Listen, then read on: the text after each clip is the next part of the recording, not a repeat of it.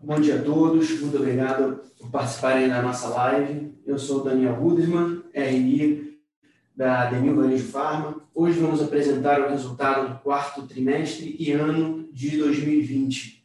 Estão hoje com a gente Sami Birmarker, nosso CEO, e Marcos Santos, nosso CFO. Fiquem à vontade para mandar suas perguntas através do Q&A e depois da apresentação nós vamos responder todas essas dúvidas. Ah, essa live será transcrita e disponibilizada em nosso site, assim como a apresentação completa dos resultados do trimestre nas versões em inglês e português. Agora passo a palavra ao Sami para comentar os resultados. Bom dia, obrigado pela presença, obrigado pela oportunidade de compartilhar com vocês os nossos resultados de 2020, em particular também do, do quarto trimestre.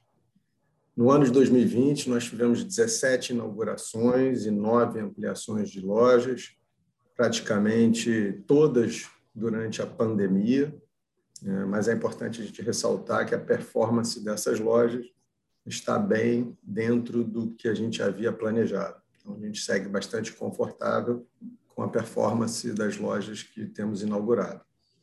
Ao longo de 2020, fruto né, de investimentos na área de sellout numa nova estratégia de precificação, a gente conseguiu aumentar em 1,6 ponto percentual a nossa margem bruta, juntamente com reduções de despesa, nos ajudaram a mitigar os impactos da pandemia.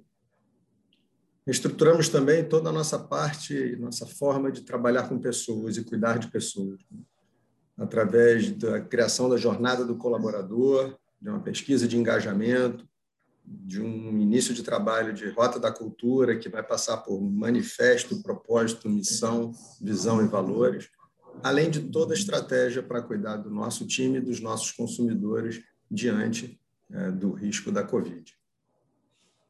Como destaque também, vale a gente citar a performance de 7% de nossas marcas exclusivas. Tivemos alguns lançamentos durante o ano, em torno de 35, a expectativa é muito grande para os próximos lançamentos do ano de 2021. O IPO é um grande destaque do ano, ele destrava a, companhia através de uma nova estrutura de capital, possibilitando a implementação de um plano de expansão né, bem mais parrudo do que a gente teria até então. A entrada no e-commerce, a gente já, de alguma forma, flertava com a omnicanalidade através de call center, teve uma performance bastante importante no ano de 2020, mas a gente lança no meio do ano os nossos apps e o nosso e-commerce. Isso tem tido um crescimento bastante significativo nos últimos meses, uma vez que a gente passou a ajustar essa plataforma. Fato que machucou um pouco o resultado do ano, querendo ou não, a nossa plataforma ela tem alguns, algumas características. A gente é das empresas de capital aberto aquela que tem maior concentração de lojas em shoppings, 17, 18% da nossa base de lojas uh, estão concentradas ainda uh, em shoppings. E como vocês sabem, a performance foi bem aquém. Só no quarto trimestre, por exemplo, a nossa rede teve uma perda de venda de 14 milhões uh, nas lojas de shopping. A gente colocar uma margem bruta de 30, só aí a gente teria quase 4 milhões e meio de EBITDA adicional. Mas, por outro lado, a gente vê essa, essa venda nas lojas de shoppings tendo uma recuperação mês a mês. A gente espera que a pandemia não traga novas restrições para as áreas de atuação que a gente tem hoje e para que a gente possa continuar evoluindo a nossa plataforma nesse sentido. É, um outro ponto que explica um pouco também a nossa performance de vendas é que nós não tivemos adição líquida nenhuma de lojas à nossa base. A gente aproveitou o momento da pandemia, a gente encerrou lojas é, é, com margem de contribuição negativa e todas as que a gente abriu, de certa forma, foram para recompor uh, o número de lojas que a gente fechou ou que estiveram fechadas durante algum período por conta do fechamento dos shoppings, por conta de interdição de alguns centros comerciais. Mais uma vez, é importante a gente ressaltar que mês a mês vem tendo uma recuperação, uma normalização desse fluxo. Vou falar agora de 2021. A gente tem, a gente já divulgou o nosso guidance há algum tempo de 30 lojas. Importante compartilhar com vocês aqui uh, o nosso conforto com esse guidance. Gente já tem isso bastante garantido. Na verdade, deve ter até alguma concentração maior dessas inaugurações sendo desenvolvidas, que vão acabar é, entrando em implementação a partir do segundo, terceiro TRI, parcerias, aplicativos, uma, uma série de coisas que a gente tem trabalhado nos últimos tempos e um reforço na nossa estrutura de TI, sem dúvida nenhuma. A gente vai ter um aprofundamento também da nossa pauta ESG. Hoje, a gente tem tudo muito concentrado ainda no Instituto de Responsabilidade Social da Profarma, mas planejado para 2021, a gente vai é, ampliar bastante o espectro de atuação é, dessa pauta ESG. Mais para frente, a gente vai compartilhar com vocês um plano um pouco mais robusto nesse sentido. CRM também, né? a gente havia dito nas últimas ocasiões que a gente teria a implementação no início do ano, a gente está cumprindo essa meta já, a gente já está com o rollout da nova plataforma para a CRM, a gente vai aprofundar o conhecimento dos clientes de cada bandeira, a gente vai conseguir personificar uh, o cliente por jornada aqui dentro da nossa rede, e a expectativa é grande em relação aos efeitos que a gente vai ter a partir do segundo semestre por conta desta nova ferramenta. Marcas exclusivas, a gente vai continuar acelerando forte, uma previsão de pelo menos 80 lançamentos para esse ano, e eu acho que tem uma boa chance da gente flertar com o duplo dígito de participação de marcas exclusivas né, no nosso autosserviço. Com relação ao atendimento, eu acho importante, ah, a gente fez uma série de pesquisas nos últimos meses, Focus Group, e a gente está construindo toda uma nova abordagem no nosso atendimento, com revisão de script, com acompanhamento bem de perto do PS, é, e também com pesquisas frequentes de consumidor oculto. Né? Eu acho que a gente tem né, percebido uma oportunidade grande para buscar uma diferenciação através do atendimento e esse vai ser um ponto que a gente vai estar focando de maneira significativa para os próximos meses e eu acho que tem potencial né, também de agregar um bom resultado né, no médio prazo. Esses eram os principais pontos, né? O próximo slide agora acho que eu divido um pouco com vocês a nossa performance da omnicanalidade. É justo dizer que esse número ainda tem uma concentração muito grande do nosso call center. Vale lembrar que são, a nossa plataforma foi construída através de aquisições de redes regionais que sempre tiveram uma plataforma de call center ativa e importante. Várias das grandes redes nem tinham isso antes da pandemia, investiram antes né, em e-commerce e aplicativos. Pela nossa história, a gente acabou fazendo o contrário. E o que a gente está percebendo é uma aceleração forte na nossa performance de e-commerce. Espero, ao longo de 2021, poder abrir para vocês a, a, a, participação de cada um dos canais dentro dessa performance da, da omnicanalidade, cada vez mais mostrando o peso do e-commerce e do aplicativo apesar de todos os investimentos que a gente está fazendo nas outras ferramentas, como WhatsApp, call center cada vez mais estruturados. Mas o fato é que a gente teve também, é, é, através de diferentes ferramentas, uma participação é, bem mais forte de uma venda não presencial no ano de 2020. Acho que esses seriam os pontos que eu gostaria de destacar. Vou passar a bola agora para o Marcos, para ele poder estar com vocês e um pouco mais a fundo nos números. Obrigado. Eu vou continuar aqui para responder alguma pergunta. Obrigado, Sami. É, obrigado, Daniel. Bom dia a todos. Vamos começar agora o detalhamento dos nossos destaques financeiros. Primeiro, fazendo um recordatório, né? Todos os números aqui na nossa apresentação, eles já incluem o IFRS 16, tá? que está vigente desde 2019. Então, vamos lá. No ano de 2020, a gente teve uma receita bruta total de 1,07 bilhão de reais, uma de 10,8% em relação ao ano anterior. Né? 70% dessa, dessa redução concentrada nas nossas lojas de shopping. Tivemos uma margem bruta de 30,3%, é, isso é 1,6 pontos percentuais maior do que o ano anterior, uma super alavanca operacional.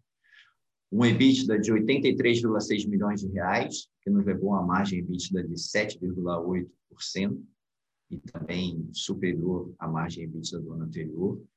E, finalmente, um lucro líquido de 120 mil reais, comparado a 2019, que foi onde a gente teve um prejuízo líquido de 7 milhões e meio. Quando a gente olha a receita bruta, acho que tão importante quanto a evolução de 2019 versus 2020 é chamar a atenção de vocês para a evolução trimestre a trimestre. Nosso segundo trimestre de 2020 foi realmente o trimestre mais duro, onde a gente teve o maior número de lojas é, fechadas e com maior restrição de circulação de pessoas, mas trimestre a trimestre a gente vem aumentando as vendas. O quarto trimestre 20 já foi 5,8% superior ao terceiro trimestre 20, que por sua vez tinha sido 14% superior ao, ao trimestre anterior. Essa, esse crescimento constante, né, alcançando-se um futuro, mostra uma sequência e uma tendência de melhora, né, e com próximos crescimentos alcançando um potencial de 7, 8%, a gente chega volta ao patamar, voltaria ao patamar de venda de 300 milhões por mês. Nosso lucro bruto foi nossa principal alavanca operacional para a melhora do resultado da companhia. Alcançou 30,3% em 2020, né, 324,9 milhões de reais. Como comentei, uma melhora de 1,6 pontos percentuais em relação a 2019. E aqui também vale a pena chamar a atenção de quão consistente ela foi. Né? São três trimestres consecutivos na casa dos 30%, prova de que a reestruturação da diretoria comercial, somada às nossas estratégias de pricing e promo implementadas no início do ano, deram um resultado esperado e vieram realmente para ficar. Nas despesas de lojas, elas somaram 201,3 milhões de reais, ou seja, 3,6 milhões de reais a menos que em 2019. Né? As principais iniciativas que, contribuíram para esse resultado foram a revisão das escalas de trabalho do nosso pessoal de loja, o rebalanceamento desses colaboradores entre as lojas de funcionamento, né, como uma resposta rápida de adequação à mudança de hábito do consumidor, é, uma resposta rápida nossa também, já no início da pandemia, com fechamento de lojas deficitárias, ali no segundo trimestre de 2020, e uma redução de despesas em geral, que é algo que está no nosso dia a dia e está no nosso DNA.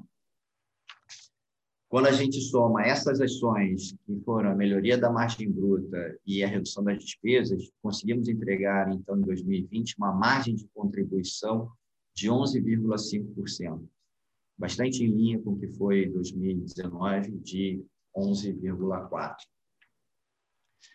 Nas nossas despesas corporativas, é, tivemos 54,6 milhões de, de reais, é um, é um incremento de 4,4% quando comparado com 2019.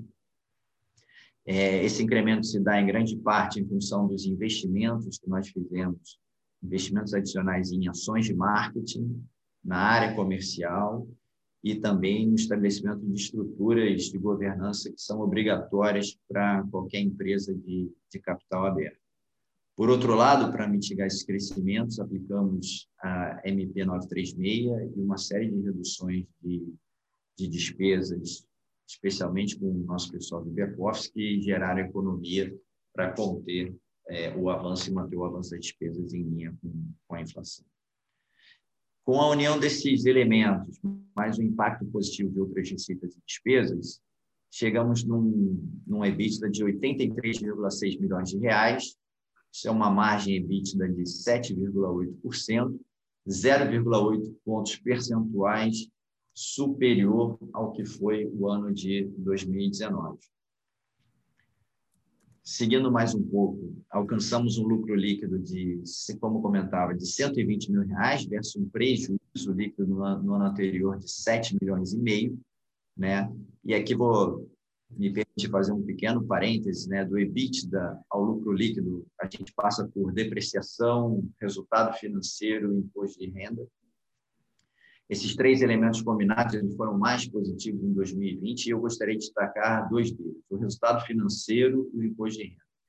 O resultado financeiro ele vem melhorando devido à redução de dívida na companhia e juros mais baixos também em 2020, quando comparados com 2019, além da correção monetária de créditos tributários.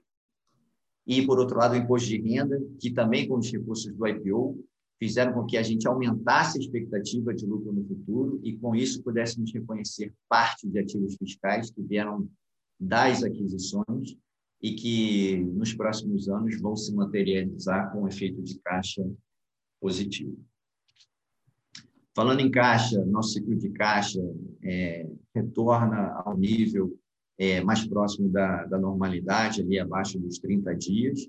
Aqui acho que vale a pena frisar que essa é uma, uma vantagem competitiva que a Denil tem, dado que ela não tem CD para guardar mercadorias, né? essas mercadorias ficam no parceiro comercial. Isso resulta num ciclo de caixa 30 dias mais leve que os, que os concorrentes e, e, as grandes redes. Isso vai fazer a diferença no, no consumo de caixa agora que a gente começa nosso ciclo de crescimento com, com abertura de lojas. Com relação à performance de caixa, tivemos um fluxo de caixa livre negativo de 88 milhões de reais. Isso se deve a dois fatores principais. O primeiro é a não antecipação de recebíveis de cartão de crédito. No final de 2019, a antecipação gerou um valor próximo a 50 milhões de reais. E o segundo é o investimento feito em abertura e ampliação de lojas, né, em 2020 alcançou 36 milhões de reais, um crescimento de 50% quando a gente compara com 2019. É, esses dois são as principais razões. Lembrando que o primeiro, antecipação de recebíveis, é um efeito on-off, isso não se repete para frente, e, obviamente, a questão dos investimentos de CAPEX, esse sim segue o nosso cronograma conforme previsto em relação às aberturas. Quando a gente soma os recursos do IPO, chegamos a uma geração de caixa total no ano de 265 milhões de reais e ainda no período reduzimos nossa dívida pela metade, 214 milhões de reais no final de 2019 para 106 milhões de reais ao final de 2020. Assim, a gente terminou o ano com caixa líquido de 100 milhões de reais e seguimos honrando o nosso compromisso assumido lá no prospecto, né, quando da abertura do capital, que é abrir lojas rentáveis, pagar a nossa dívida e ser incansável nas melhorias operacionais. Obrigado. Bom, vamos iniciar agora a nossa sessão de Q&A. Marcos, acho que essa é a primeira pergunta, né? Em relação, Com relação ao IGPM. Eu vou lendo aqui, perfeito, Sami. É, a primeira pergunta é em relação ao IGPM. Por favor, comentar como têm sido os reajustes e expectativas de aumento médio teriam no custo de aluguel para o ano. A, que, a gente já vem, desde o início da pandemia, uma agenda bastante forte de negociação de valor de aluguel. Começou não pelo IGPM, isso começou é, com relação à, à, queda do movimento nas lojas, que, que levou a gente a ter bastante sucesso na redução das despesas de, de aluguel. É, posso citar clarissimamente, a gente acabou é, não tendo a obrigação de pagar aluguel naqueles shoppings onde, no período em que a gente teve a loja fechada, por exemplo. É, e depois, com, a, com o incremento do IGPM, veio a nossa agenda. O que eu posso falar para vocês? A gente já negociou um pouco mais de 80 contratos de aluguel. É, desses, uma ordem de 70 contratos, a gente conseguiu manter um reajuste na casa dos entre 4% e 6%, então bastante alinhado com o que é o IPCA, né? E os outros têm um remanescente que segue em discussão, é, talvez siga ainda para uma esfera judicial, se a gente, uma vez esgotada via amigável, para a gente manter o, o nível de reajuste próximo à inflação. Então, para 85%, respondendo para resumir, 85% já está garantido do que foi negociado até o momento, em linha com o incremento de inflação e bastante distante do, do IGPM. A gente tem uma segunda pergunta né? a respeito das novas restrições de circulação, é, quanto, quantas lojas da base ainda estariam abertas no momento. No momento, a gente tem 100% das lojas abertas. É, em alguns locais, locais, sim, a gente tem algumas restrições é, de horário de funcionamento, mas até agora sem grande impacto na nossa performance de vendas. Pelo menos no mês de março, quando essas restrições começaram a ficar um pouco mais fortes. Uh, dando continuidade à pergunta, com essa segunda onda aparentemente mais forte que a primeira, o plano de expansão será afetado de alguma forma? Quantas lojas acham que conseguem abrir até o final de 2021? Não, o nosso plano de expansão não será afetado, né, como eu falei na minha apresentação. Uh, o nosso guidance de 30 lojas é um número confortável para a gente, já está com bastante coisa é, já contratada nesse sentido. É, e no primeiro trimestre a gente vai estar provavelmente fazendo mais do que um quarto desse, desse plano de expansão. Não haverá concentração no final do ano, por exemplo, desse plano de expansão. Ele vai ser distribuído ao longo do ano de forma bastante semelhante.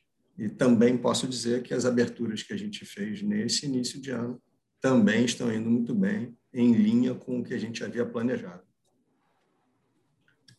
Perfeito. Quantas das lojas, é, das 30 lojas previstas para 2021 seriam, serão em shoppings? Eu posso dizer que no máximo uma até agora. Né? Nosso objetivo é, de qualquer forma, desconcentrar essa presença em shoppings, né? mas vira e mexe aparece uma oportunidade ou até um movimento de defesa que você acaba tendo que fazer. Mas o que a gente tem previsto até agora, das 30, somente uma seria em shopping.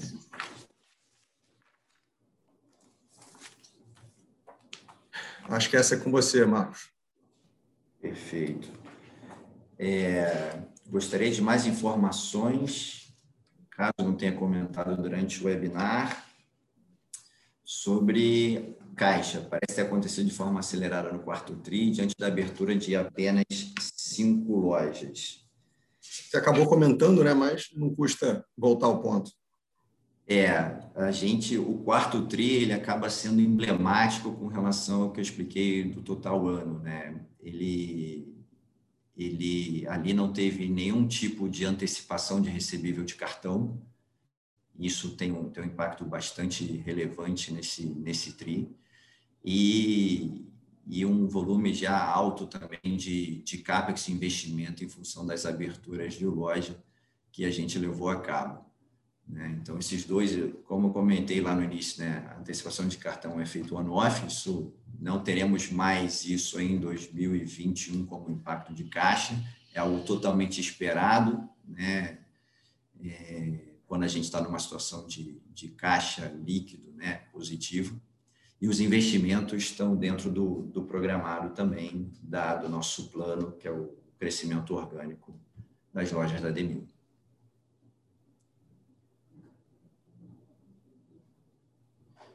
Com relação aos créditos de PIS e COFINS não recorrente exclusão da base de sendo quarto TRI. É, a gente tem um efeito total ali de outras receitas e, e despesas no trimestre que somaram 10 milhões de reais positivos. Isso aí, essencialmente, é em função do reconhecimento do crédito tributário que está pacificado e os nossos, os nossos processos que já transitaram em julgado. Acho que essa outra pode ficar comigo, né? É, bom dia, obrigado pela pergunta. Vocês podem comentar um pouco como tem sido a performance das lojas nesse início de ano, o que vocês esperam em relação à evolução de margem EBITDA ao longo de 2021. É possível vermos a margens ainda pressionadas com a abertura de novas lojas é, dentro desse processo de maturação. É, vou tentar manter minha resposta aqui ao máximo sem dar guidance além do que eu poderia. Né? Ah, bom, como todo mundo já sabe, né, todo início de ano você acaba tendo, até por efeito calendário, é, quantidade de dias de venda, tanto janeiro como fevereiro são dias, são meses mais difíceis por conta disso, em média 10% até menor do que o resto do ano, menores do que o resto do ano. Ah, e também, de alguma forma, ah, o Rio de Janeiro sofre um pouco mais com uma ausência de carnaval. Sabidamente, existe um fluxo grande para a cidade por conta disso. Então, ah, os meses de janeiro e fevereiro seguem aquela pressão normal de início de ano. Março está transcorrendo bem até agora, mais um primeiro trimestre. E isso a gente falou durante o IPO. Na verdade, os nossos números por conta do processo de expansão, por conta do que a gente havia previsto também com pandemia, infelizmente também tem mudado um pouco, mas a gente espera sim a partir do segundo tri é, números mais fortes, dado que a gente vai começando a acumular um número de lojas novas é, na nossa base que podem é, fazer diferença em relação, pelo menos, ao crescimento. Então, o primeiro tri ainda vem um pouco prejudicado nesse sentido, mas a gente sente já o mês de março uh, um pouco mais próximo da normalidade e a expectativa que a gente tem, volto a dizer, é que o segundo TRI seja bastante uh, mais positivo do que a gente teve. dentro das nossas simulações e dada a nossa curva de maturação, as lojas novas não pressionam tanto os nossos resultados. Né? Nosso modelo popular ele acaba que tem uma curva de amadurecimento de vendas é, mais acelerada do que os modelos tradicionais. Ele normalmente ocupa lugares em que o custo de, de locação é menor e por conta disso a gente invariavelmente já no segundo mês já tem margens de contribuição positivas por loja. Dificilmente a gente não atinge isso. Quando eu olho para o nosso plano, é, a gente ainda teria um resultado positivo ao longo do ano, com margens de contribuição vindo das lojas novas. Então, acho que não é esse o impacto. O que realmente pode ter um impacto é, é como o país vai continuar lidando com a pandemia é, e os efeitos disso na economia. O número de lojas em relação à nossa base e a característica de amadurecimento da nossa receita de lojas novas acabam por não pressionar tanto os resultados da companhia. A próxima pergunta, eu acho que eu já falei um pouco é, em relação à abertura de lojas no primeiro TRI. É, de novo, a gente não vai ter concentração de aberturas no último TRI. A gente vai estar seguindo isso de forma bem faseada. As aberturas do primeiro TRI têm ido muito bem até agora. Essa daqui é até uma pergunta curiosa. Se há algum canal que possamos acompanhar a abertura de lojas novas em tempo real. Ah, não sei se é, a gente está pensando em vídeos de YouTube para inauguração. A gente já teve alguns vídeos aí divulgados no passado, né? É óbvio que durante a pandemia a gente é, minimizou toda aquela festa de inauguração que a gente fazia, então a gente tem procurado é, gerar um pouco menos de, de, de, de, aglomeração, né, de forma responsável, a gente pode pensar assim, passar a colocar no nosso site de RI as imagens das inaugurações daqui para frente, acho que é válido, sim, é uma boa ideia. É, expansão para outros estados não tem, eu acho que isso mitiga bastante também o risco da, da, de execução do nosso plano de expansão. A gente está seguindo, focando em áreas populares, no modelo popular, em locais que a gente conhece bastante. Ah, com isso, dá para a gente ainda ah, uma segurança maior desse plano de expansão.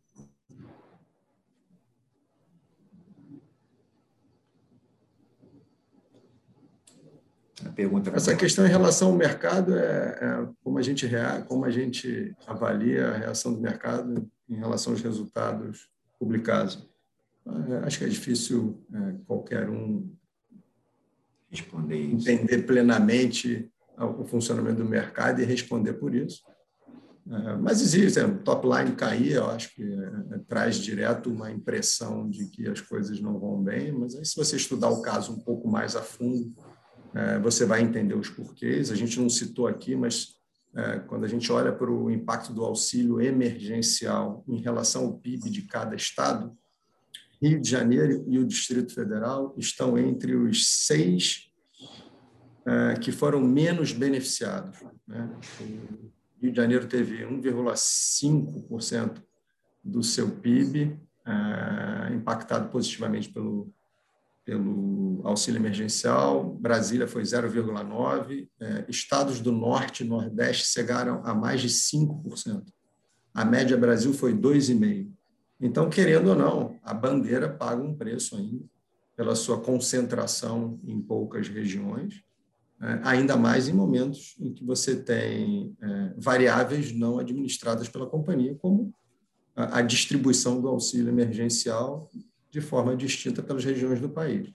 Eu entendo, né, não, não me surpreende, eu estou muito mais curioso para o que vai acontecer quando a gente começar a entregar os resultados do segundo, terceiro, quarto tri, que foi o que a gente comentou durante todo o nosso roadshow para a abertura de capital da Demil.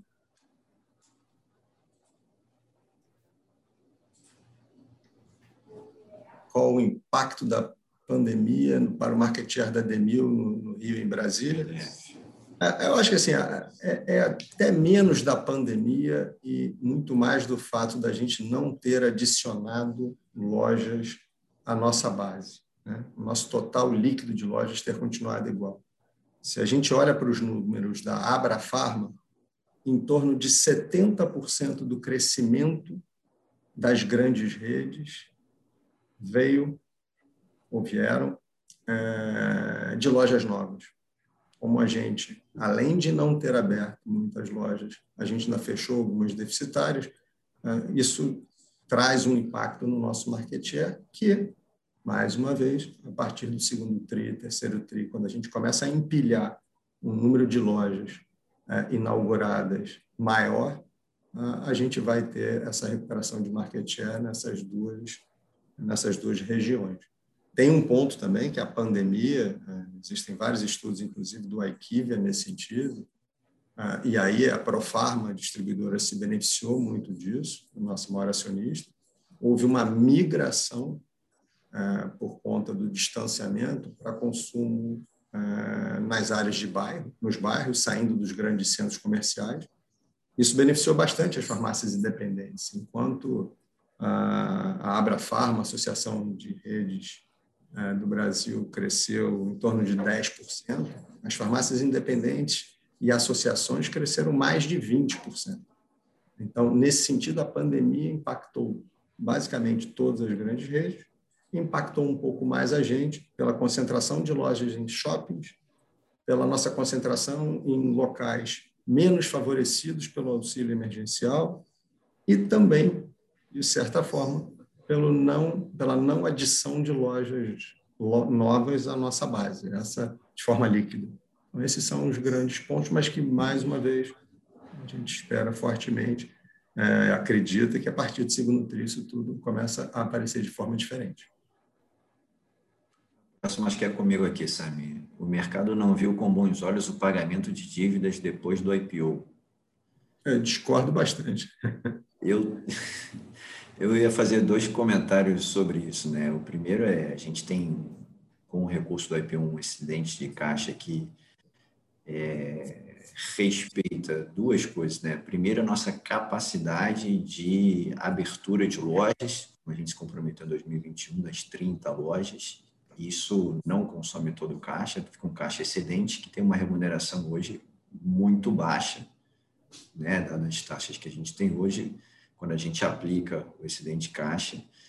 E o outro elemento é que a gente tem uma perspectiva de incremento de juros importante da dívida para frente. Então, é, essa combinação mostra que o resultado mais favorável para a Demil é efetivamente ir reduzindo dívida. A gente está contribuindo, plantando para o futuro. Outro ponto que eu traria aqui também é que no nosso prospecto, né, dos compromissos assumidos com a abertura de capital, e realmente é um compromisso nosso, a gente diz o que será feito com os recursos levantados na abertura de capital. E lá, desde o início, a gente já havia sinalizado que 50% desse montante era efetivamente para melhorar a estrutura de capital, ver com a redução da dívida. Né? Então, a gente mantém o nosso compromisso, é o caminho saudável, e todas as nossas projeções, mesmo num stress test, com o nosso teste de sensibilidade, a gente permanece com uma situação de caixa líquido e com menor resultado financeiro. Então, também aqui deixar claro minha discordância com relação a esse tema. Acho que essa próxima pergunta a respeito da queima de caixa você já, já ah, tá respondeu. Está repetido, né? Ah, um, parabéns aqui para gente. Obrigado pelo parabéns, Marcos. Wellington Cruz. Ah, acho que se a distribuição da, da expansão é, de fato serão lojas de rua, de fato será no modelo, no formato popular. É, a distribuição de marcas é, ela vai ser, é, eu diria, relativamente bem distribuída, mas provavelmente as marcas Drogas Mil e Tamoio acabarão recebendo uma parcela maior por conta também do tamanho do mercado do Rio, as oportunidades que a gente enxerga. Mais uma sobre o fluxo de caixa, desculpa, a de caixa. É, mas é. É um pouco mais do mesmo. Impacto no quarto trimestre, exato. É, quanto à estrutura de capital, também o Marcos já, já até falou sobre qualquer posição de, de plano um pouco mais estressado, a gente está confortável com isso, não tem nenhum risco nesse sentido. É, a questão de reajuste de preços, é, não tem muito o comentar, a gente só pode comentar quando ele tiver sido publicado, qualquer coisa até agora é especulação, mas a única, a única parte importante disso é que, basicamente, todas as nossas despesas é, já foram ou têm sido corrigidas de alguma forma. Né? Os dissídios foram entre novembro e dezembro, afetando a nossa despesa de pessoal.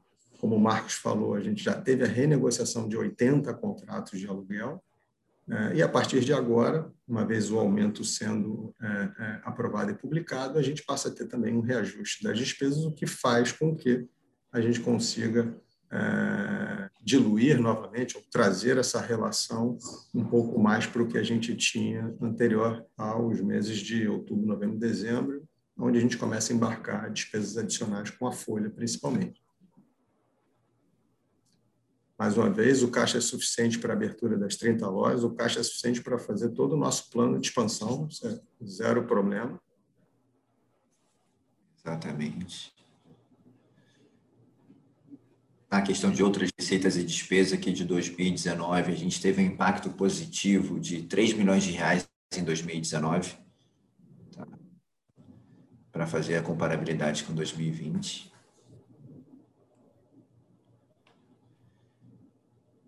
A próxima. Essa é interessante, né? Bom dia, vocês poderiam dar um pouco mais de cor sobre quais investimentos estão fazendo em TI e na transformação digital, como isso se relacionará com a produtividade em loja, hoje qual é a média de funcionário por loja, acredita que dá para diminuir? É interessante a pergunta. De, de cara, eu posso dizer para vocês que nesse momento a gente já está no rollout de uma solução nova de frente de loja desenvolvida internamente essa solução traz para a gente um ganho de tempo é, em torno de 30% a 40%. Então, de cara, o nosso consumidor vai ter uma experiência melhor à medida que ele vai ficar menos tempo na fila. Pode ser que isso leve, eventualmente, à redução de um caixa, um operador de caixa. Mas é, a gente hoje já está trabalhando é, em algumas das bandeiras com 12, 13 funcionários por loja, em outras o número é um pouco maior, onde o ticket médio é menor e o fluxo é maior. É, mas, assim, acho que até o final do primeiro TRI a gente já vai estar com os nossos números bem ajustados e, e não é daí que acho que virão os grandes ganhos para um ano, não. É, acho que sim, do ponto de vista de experiência do consumidor na nossa loja, essa solução de frente de loja qualifica muito mais o atendimento é, do nosso balconista, acho que esse é um ponto bacana. a gente também está agora é, numa fase de escolha de uma mudança para um RP é, um pouco mais parrudo do que hoje a gente tem é, na, no varejo, na Ademil. Acho que isso deve estar sendo decidido nos próximos meses. É, transformação digital, a gente também está fazendo uma mudança de plataforma, a gente está escolhendo uma plataforma que está presente é, em oito das dez maiores redes do país. A gente tinha optado por uma até um desenvolvimento nosso nesse sentido, é, do ponto de vista de e-commerce e apps. Foi mais rápido, foi mais barato, mas à medida que a gente está vendo isso crescer, a gente provavelmente já vai estar tá em uma ou duas da bandeira já migrando para uma plataforma muito mais estruturada que vai ajudar a gente a operar, é, eu diria, com todas as features e funcionalidades que os nossos principais concorrentes têm. Acho que eu respondi quase tudo nesse sentido. Uhum. É, assim, acho que esse não é um guidance que eu serei chamado à corte marcial na próxima pergunta. É, quando prevêem que as receitas por loja retornarão a 500 mil por loja? Eu digo que, sim, num mês normal, em dias, né? não janeiro e fevereiro, mas, por exemplo, março, um mês que tenha mais do que 23, 24 dias, como foram ah, ah, de venda, janeiro e fevereiro, a gente já está operando até um pouco acima ah, do que esses 500 mil reais. Todo o trabalho que a gente tem feito de supply, de GC, de estratégias comerciais, tem nos ajudado a recuperar, mas, de novo, né? só, só para a gente lembrar, 14 é, milhões de perda de vendas no quarto tri só em lojas de shopping, é, eles acabam por afetar em 24 mil reais a venda média da rede toda. Né? Então, se hoje a gente já está operando no mês de março em torno de 520 mil reais, a gente já estaria em 550 aproximadamente se os shoppings estivessem performando como performavam antes. Então, ex-shopping, a gente já está num, num padrão bem legal. E dezembro, só complementando, acho que em dezembro também a gente, é o mês que a gente acaba tendo também uma evolução de vendas, a gente já se aproximou aí bastante desses 500 mil, né? A gente acaba divulgando o trimestre fechado, mas já, já tivemos meses com, com esse patamar. Em que momento vocês acreditam que a expansão da rede poderá ser financiada exclusivamente pela geração de caixa da companhia? Quer responder essa, Marco? Quero, quero sim. É, na virada do. Nossa expectativa, na virada do segundo é, semestre de 2021, a gente já começou a ter, já conseguir ver a geração de caixa suficiente para fazer frente ao, ao CAPEX desse fim de semestre. Então, que a gente tende a ver durante o ano é uma, é uma curva né, de, de consumo, enquanto a gente tem a curva de maturação dessas aberturas, frente vis-à-vis -vis o investimento realizado no primeiro semestre e uma recuperação no segundo semestre.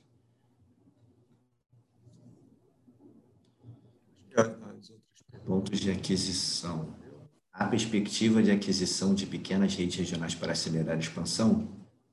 Por enquanto a gente não tem, Marcelo, por enquanto a gente não tem nada no radar.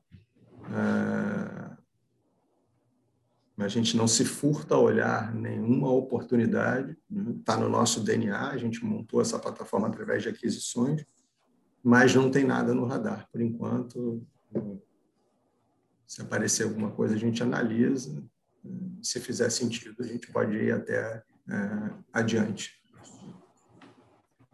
Tem uma aqui que eu acho que é interessante, retirando a situação em que estamos na pandemia, qual o maior ponto fraco da Demil?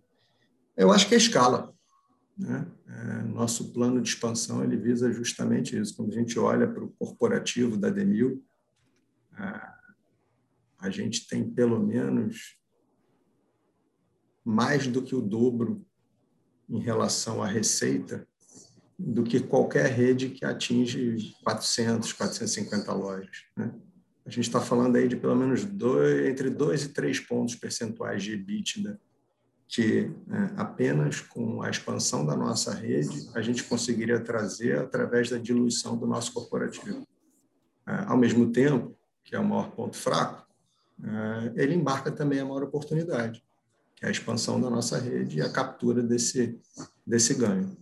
Eu acho que todas as outras áreas, a gente vem trabalhando fortemente para corrigir processos, tem uma consultoria bastante forte de varejo já com a gente há mais de um ano, a gente tem um plano é, estratégico é, que vai no detalhe de cada área. Tenho certeza que todas as áreas estão sendo constantemente revistas. Existe um plano detalhado para as melhorias de sellout, de pricing, de operações, de marketing, de RH, de TI.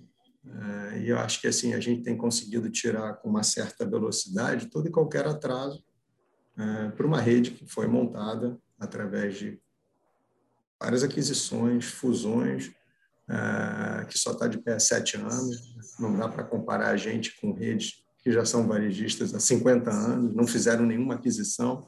É óbvio que você teve mais tempo para trabalhar no, no dia a dia, mas a gente, de forma acelerada, tem tirado essa diferença. Eu acho que o maior problema que a gente tem é a escala e, de certa forma, também a concentração forte em apenas dois lugares, mas isso não vai sair da frente, uh, pelo menos nos próximos anos, dado que o nosso plano de expansão, uh, até sendo mais seguro, ele é focado em áreas que a gente tem recall da nossa marca e áreas que a gente domina e conhece bastante. Bom, foi, né? Excelentes perguntas. Queria agradecer a participação de todo mundo. Verdade. Acho que é uma pergunta interessante. Acho que o primeiro trimestre ainda vai ser um pouco é, difícil aqui na nossa companhia, mas a gente está com tudo muito bem trabalhado para que a partir do segundo trimestre os números venham muito mais é, positivos. Eles estão serão conforme o que a gente havia planejado, como está sendo, como foi o final do ano, como foi esse início de ano agora. É, mas eu tenho certeza que a partir do segundo tri a gente vai ter números mais é, vistosos para estar dividindo com vocês. Tá bom? Muito obrigado aí pelas perguntas, pessoal. Foi um prazer. Bom, como o Sami disse, muito obrigado é, por todas as perguntas enviadas, obrigado pela participação. Um excelente dia a todos. A gente segue à disposição para maiores esclarecimentos através do nosso site e do nosso e-mail, que é o ri.demilvarejofarma.com.br.